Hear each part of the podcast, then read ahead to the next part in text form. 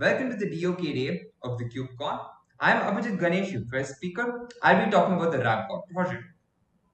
This project is a founding project which helped us come from a no-code practice-driven community to a project-driven community.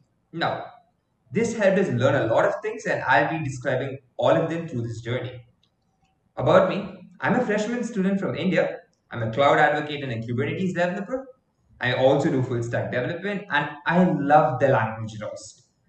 As a cloud developer, it is rare to find Rust developers, but yes, I do love the language Rust and I'm a motorsports enthusiast. You can reach out to me in the following handles, preferably on LinkedIn. And now let's get into the topic. What is the RapGod project? What does it mean? So let us rewind a bit back in time. We are in the September 2021. Bart approaches the community. He's a community leader, of course he had asked us, come up with a solution where we can store rap lyrics, rap songs, audio and video. This was a task given to us and we had to come up with a solution. And this solution will be run in a stateful workload. So it was called How to DOK project because we'll be running a stateful workload. So later in time, we realized this should be called the Rap God project because we are dealing with rap songs. And that is how it got its name. And this that's how we ran through time. A short overview about the project. This project is made using Express.js, Cassandra, Express Cassandra ORM, and we use Cassandra for the database because it is very smooth with the blob storage through which we'll be able to store the songs, both audio and video. Now, coming to the point, why can the community members get started with this very easily? Well, to start it all off, it's an Express.js project. It's a very simple Node.js project you can clone the repo and run the commands to get started. It is not a very complicated project.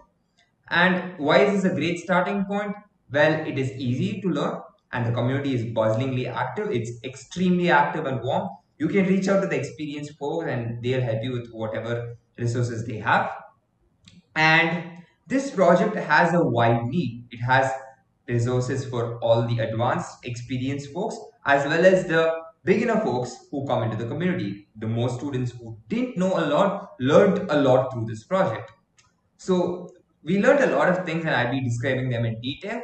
We ended up dividing ourselves into working groups to progress through and learn a lot of things.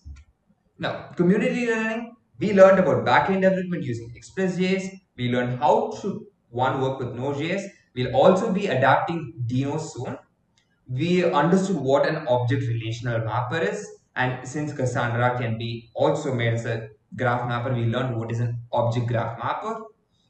We learned about DevOps as in we learned how to make this project more development friendly and operations friendly. We learned about Docker, Kubernetes and a lot of other tools and technology which is quite popular in the cloud native space.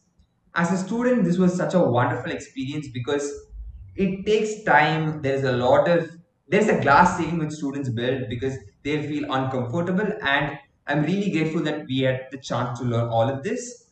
We learned all of this through this project. Now coming to the working groups. I had mentioned we had divided ourselves into working groups. So what are these working groups? So because of the project's needs we had divided ourselves into working groups such as api endpoints operational workflows and website so API endpoints had this model. This is the model we had for our database. We had to understand how data modeling works in Cassandra. We also had to learn how to work with a NoSQL database and connect all of this together. And then after work, working with all of this, we had to understand how to get the Cassandra image running on Docker. Then we had to figure out how to make a stateful set of it. And we also learned how to make a date, a Helm chart which runs a database. So this is a collection of things. I know there's a lot of things which we learned and I'm going a bit fast about it. But this is about the DevOps world where we learned all of this. We learned how to work with a new NoSQL database. That in itself is commendable for all the students who are working out there because it is not easy to get this thing set up as in the Cassandra image was not very easy to set up but we figured out how to make it easier and we got it working. Now, coming to the operations and workflow, we learned about Helm, how to make charts. We learned the difference between an operator and a chart. We learned about Docker. We learned about Kubernetes because that is the motto of the community to run stateful workloads on Kubernetes. And we learned how difficult or easy the process may be. So to help this out, we came up with a roadmap for the contributors who do not have a lot of experience. And that roadmap indicated a lot of things. So I'd like to show you the website of our project. This website is a conclusive collection of all the resources we have gathered to make the community more friendly. So this explains what the How to Do project is or was because now it's the Rap God project. How to get data on Kubernetes.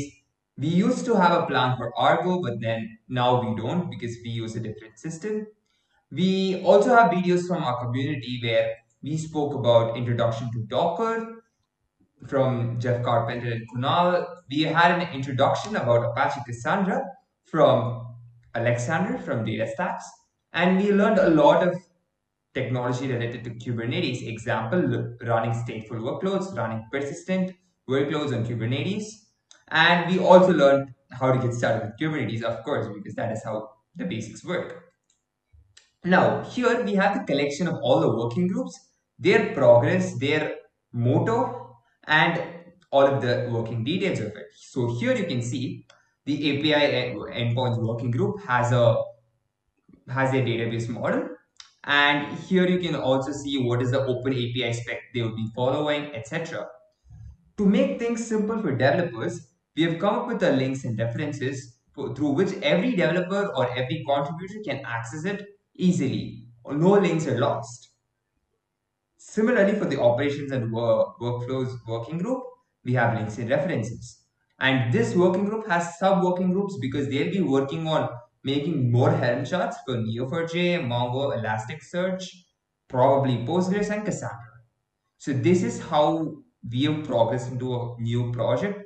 We, this is how we have progressed as a community as such where we learned all of these things.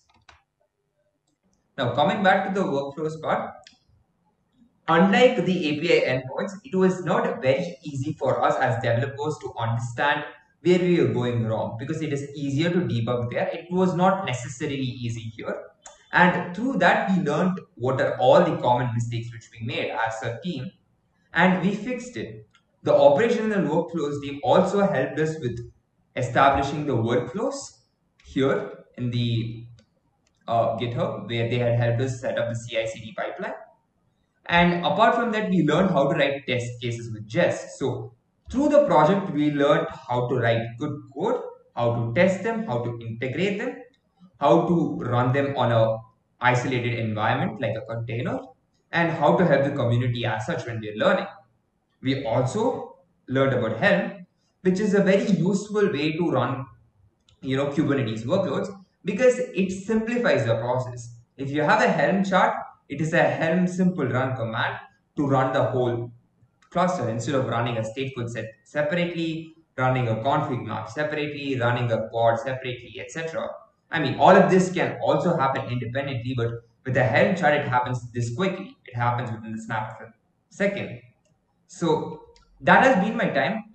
I I hope you like this presentation, and I hope you all reach out to me through my socials. Thank you.